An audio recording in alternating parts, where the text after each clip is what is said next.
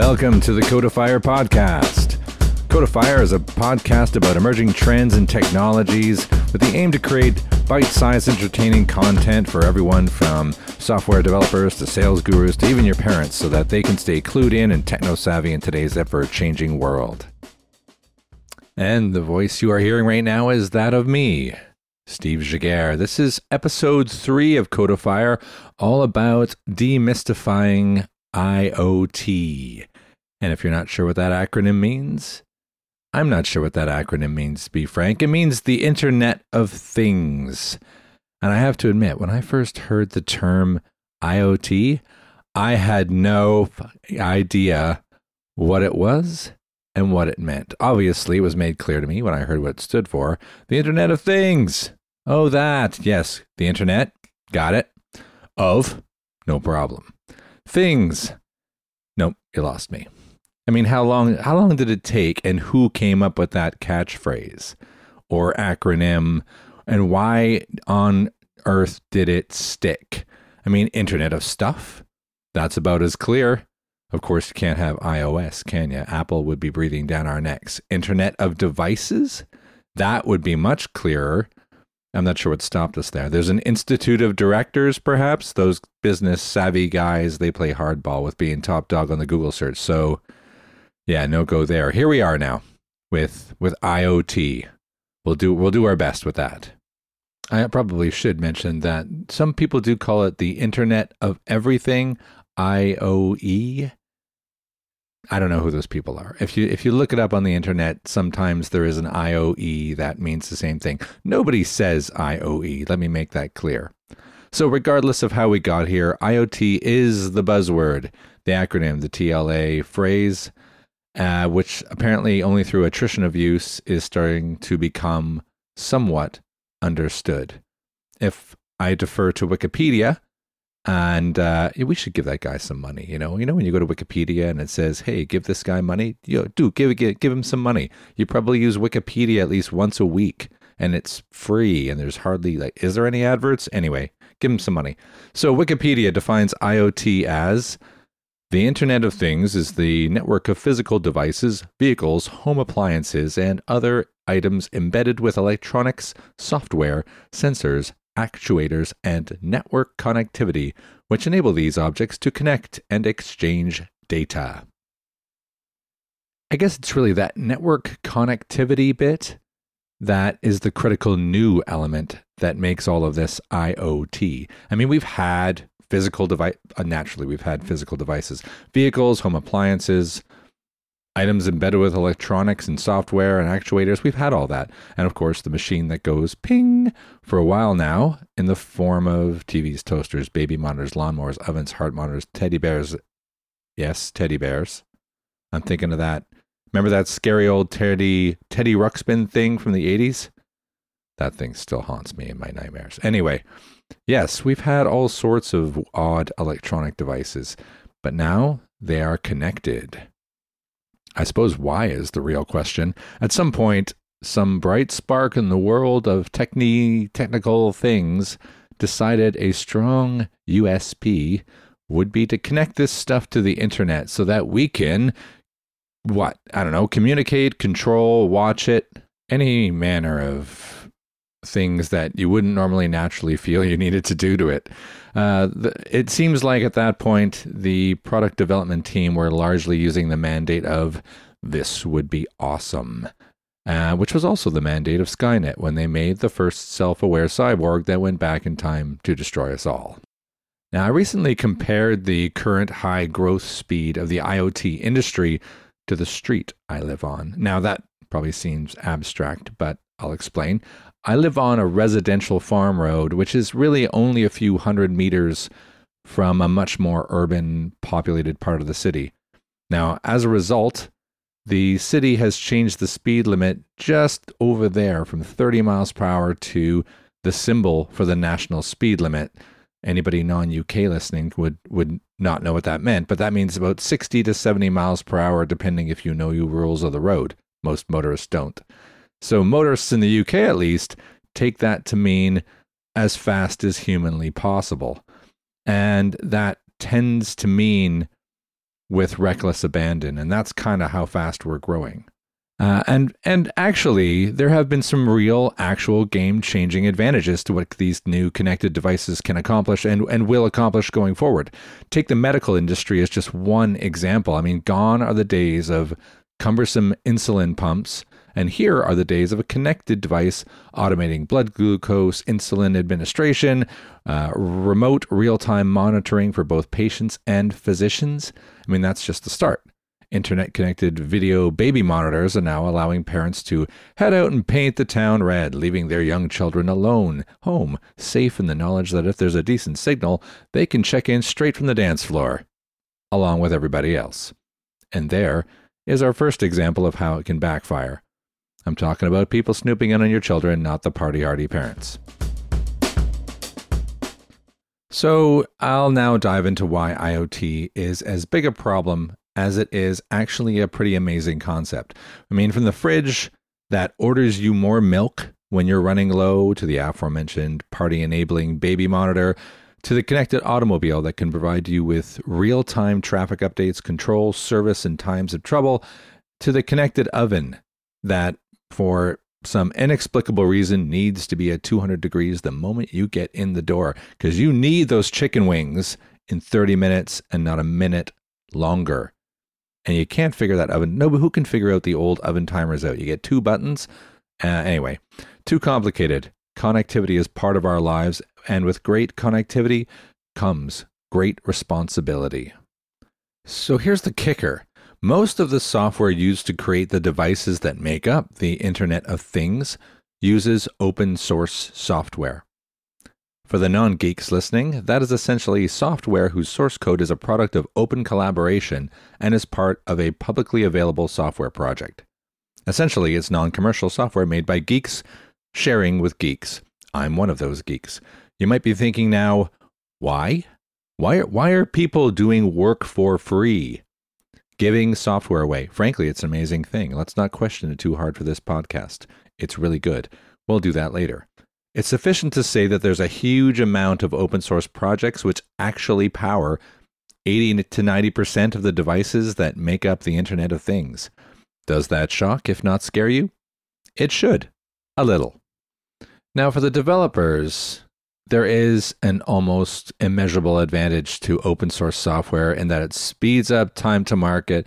It offers crowdsourced and crowd funded testing and reliability by design and it's often subject to extreme critical thinking before an open source project can become something the community at large deems good enough for use by the software development world at large. So, those are some of the good things about IoT and its use of open source. The bad thing, essentially, it comes down to security. I mean, you want your oven to cook your chicken wings and not your home. You would like your child to be monitored by its parents and, or you and not anyone else, frankly. And that insulin pump needs to be controlled and monitored by those responsible for the person's health, and not by random people on the internet. Additionally, you would like your home full of smart light bulbs to just emit light when required, and not collaborate with other light bulbs in a hive minded denial of service attack against a key corporate target. We need to be careful. That's the message. Hi, my name is Teddy Ruxpin. Can you and I be friends? Yeah. I really enjoy talking to people. I would like Teddy Ruxpin, the star. Super creepy. There comes with illustrated book and cassette from Worlds of Wonder. That was the original advert for the scary Teddy Ruxpin back in the 80s. It still creeps me out. And there's a 2017 version of that that is Bluetooth compatible. Yay. Now the internet can mess up your kids as much as that bear did. All right. So this is the intermission. We have a website. It's codifier.com. I recommend you go there because all of these different podcasts are written out and there's often a lot of extra content there like links to some of the sources that we use for the for the content as well as a very fun video at the end of this particular one that I'll mention at the end of the podcast. Our Twitter handle is Codifier and our Facebook URL is facebook.com slash codifier. Check it out.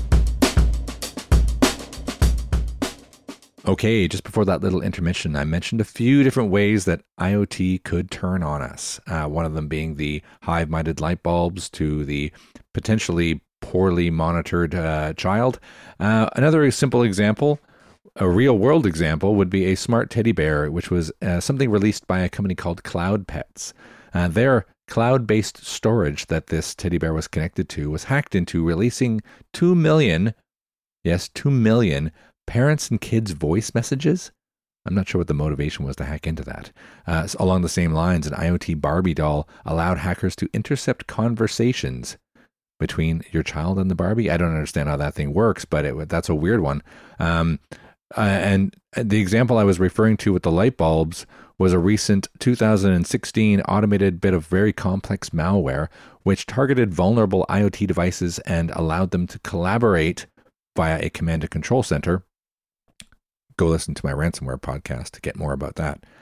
For malicious purposes, in this case, they used the acquired massive network they'd created to fire distributed internet traffic at selected targets with the idea of shutting those targets down. It was smart enough even to avoid infecting devices that it knew might be security or government related. Pretty clever.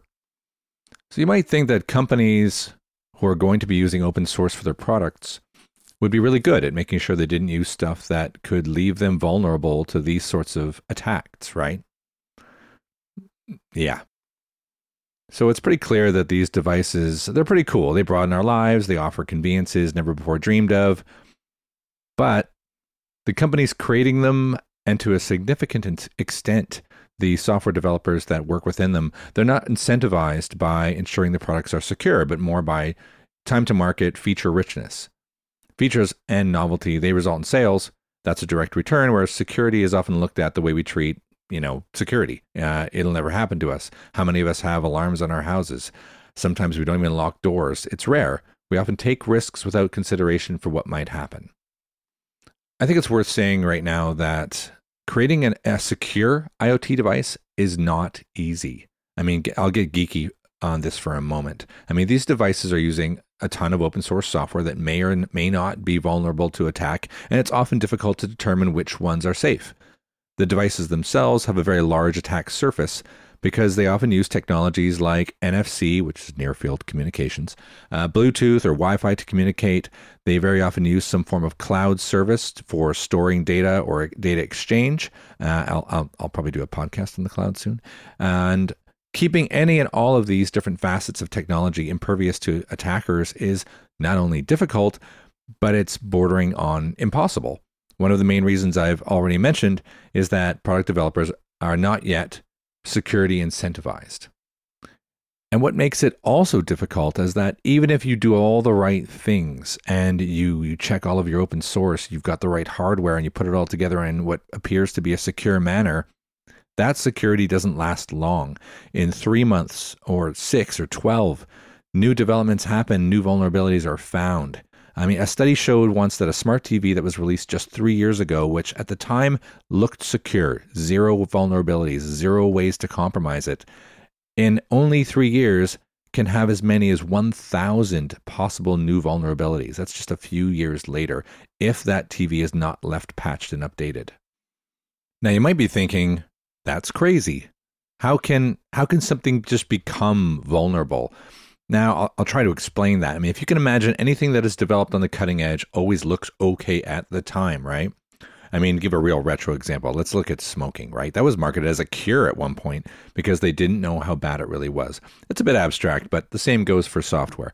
A complex programmatic solution it's designed primarily to solve a problem. It's very difficult to conceive of every possible abuse case for those intentionally misusing the technology. Like try combining that technology with other fresh hardware and other software technologies into a complex system, and you have an almost infinitely compromisable creation. It's just that we don't know how to do it yet. What inevitably happens with all the technologies is that your your bad guy hackers they start straight away trying to figure out all the cracks in the armor, and when they do, they take advantage of it. I mean, the good guys try and keep up to date first by finding problems or bugs, as we call them, and patching their products. But quite often, unfortunately, the bad guys find the issues first. Presto, we have headline news. I mean, you may have heard a few years back about smart car technology in a Jeep, which was hacked. Uh, those were that was done by researchers, not by bad guys, and the hack allowed them a certain amount of remote control over the vehicle. It's kind of scary when you think about the upcoming self-driving cars. Now, that was a product of years of research, not your typical Hollywood 10 second hack that I recently saw in one of those Fast and Furious uh, movies. But nevertheless, it was possible using a complex series of minor cascading vulnerabilities in the car's infotainment and control system. Now that was that was quite advanced, but possible. So why do we keep churning out these IoT devices and why do customers keep gobbling them up? Well, the latter statement justifies the former, doesn't it? If we buy it, companies will make it. Money is the motivation to the companies, and novelty and, frankly, sometimes straight up laziness can be the motivation for us, us humans. We're not as smart as we like to think we are sometimes. Ah, but that can be fixed, can't it? With technology. The big trend is that many of these devices are now called smart devices. The smart toaster, the smart TV, the smart monitor, the smart watch. Smart is the official word marketing people use to mean this thing is connected to the internet. So by buying it, you're smart. Haha, boom. Welcome to IT. Smart as a marketing tool or a phrase has been around for quite some time. I mean, smart marketing is actually a thing. The smart workplace is that bull office space ideal where you only have hot desks, but everybody sits in the same place every time anyway, kind of like a high school cafeteria obviously reverting back to what would have been the stupid workplace, I guess. Uh, there's smart goals for measuring performance. I could go on and on. The point being, you want people to feel smart, so you call your thing smart, and people will immediately dive into the sea of irony and use it or try it with maximum unquestioning stupidity. So, we're not going to stop buying IoT devices. That's pretty clear. So, if you do decide to be an early adopter and go full IoT with your smart fridge and your smart monitors and your smart house and your smart vacuum, then the advice from me would be to find out if the devices can update themselves and how easy that is. You need to ensure that it's always patched, it's always got the most current software because, as I said, there are people trying to find vulnerabilities, and the older they get, the more vulnerable they become. And trust me, the companies that make these are trying to make sure that they don't end up in the headlines. So there always will be ways to update your your products. So much like what I said about ransomware in the previous podcast, keep everything up to date, even if it's a bit of a pain. I know this is a pain because my smart TV is always bugging me to update it, and it always does it just before the show I want to watch, and it takes 15 minutes, so I say no, and then I forget to update it. I'm kidding, of course I update my stuff. I'm a security professional, I've got to, don't I? So let's go full IoT smartness now, and I'll end this with a few examples of how we can get involved. And I'm going to take this list of things you must have to be IoT fully IoT'd. And it's from Gizmodo's top 15 IoT items. And I'm just going to focus on a top five or six, but I'm going to reverse the order that they listed it in because I think they got it wrong. So here's my top five IoT must haves for 2017. Are you ready? Here we go. At number five, the tracks. Fitbit type thingy for your dog. I guess we need to know all of those stats. You can even record what he eats, when he walks, how he wags. It's all there for your dog. The tracks. At number four, the HidrateSpark. It's a glowing smart water bottle that tells you when you're thirsty because you don't know. You don't know. And it's good, I guess, until you leave it at the jammer by the side of a field by accident. Maybe they'll put a locator in the V2 version. That'll be properly vulnerable. Okay.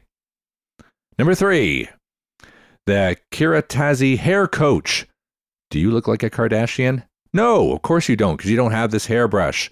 It's a powerful sensor ridden, electronic laden hairbrush that talks to your hair and tells you how to brush it to make it more luxurious. Is your hair an idiot? You need the smart brush. Get it. Number two, the smart egg minder. it goes in your fridge so you can tell from 3,000 miles away. Do you have enough eggs when you get home? Are they still edible? Yum. Smart egg minder. And now, tied for number one. It's a joint prize. I couldn't decide, and they're both pretty awesome. So, joint prize number one the We Vibe. Yes, together we can monitor the successes and failures of women, and men who are enjoying the incalculable and now very calculable benefits of a smart dildo. Wi Fi up your body cavities with this essential technology. And last but certainly not least, the i.Con. I like the name, it already sounds super tech. It's probably not what you think it is. Never Has a bedroom argument been more one sided than one backed by technological big data? It's a smart condom that I can only assume gives you feedback on your stellar performance by measuring thrust, speed, frequency, calories burned, and hey, guess what? There is a community that you can join to compare notes. You can buy yours at British Condoms. This one is British, so there's something that Brexiters can latch onto and be proud. Well, that's it. This has been episode three, Codifier, uh, all about IoT or the Internet of Things. Thanks for listening. I'm still Steve Giguere. This podcast has sort of not been sponsored by SmartPipe. Flush with power, turning your big dump into big data.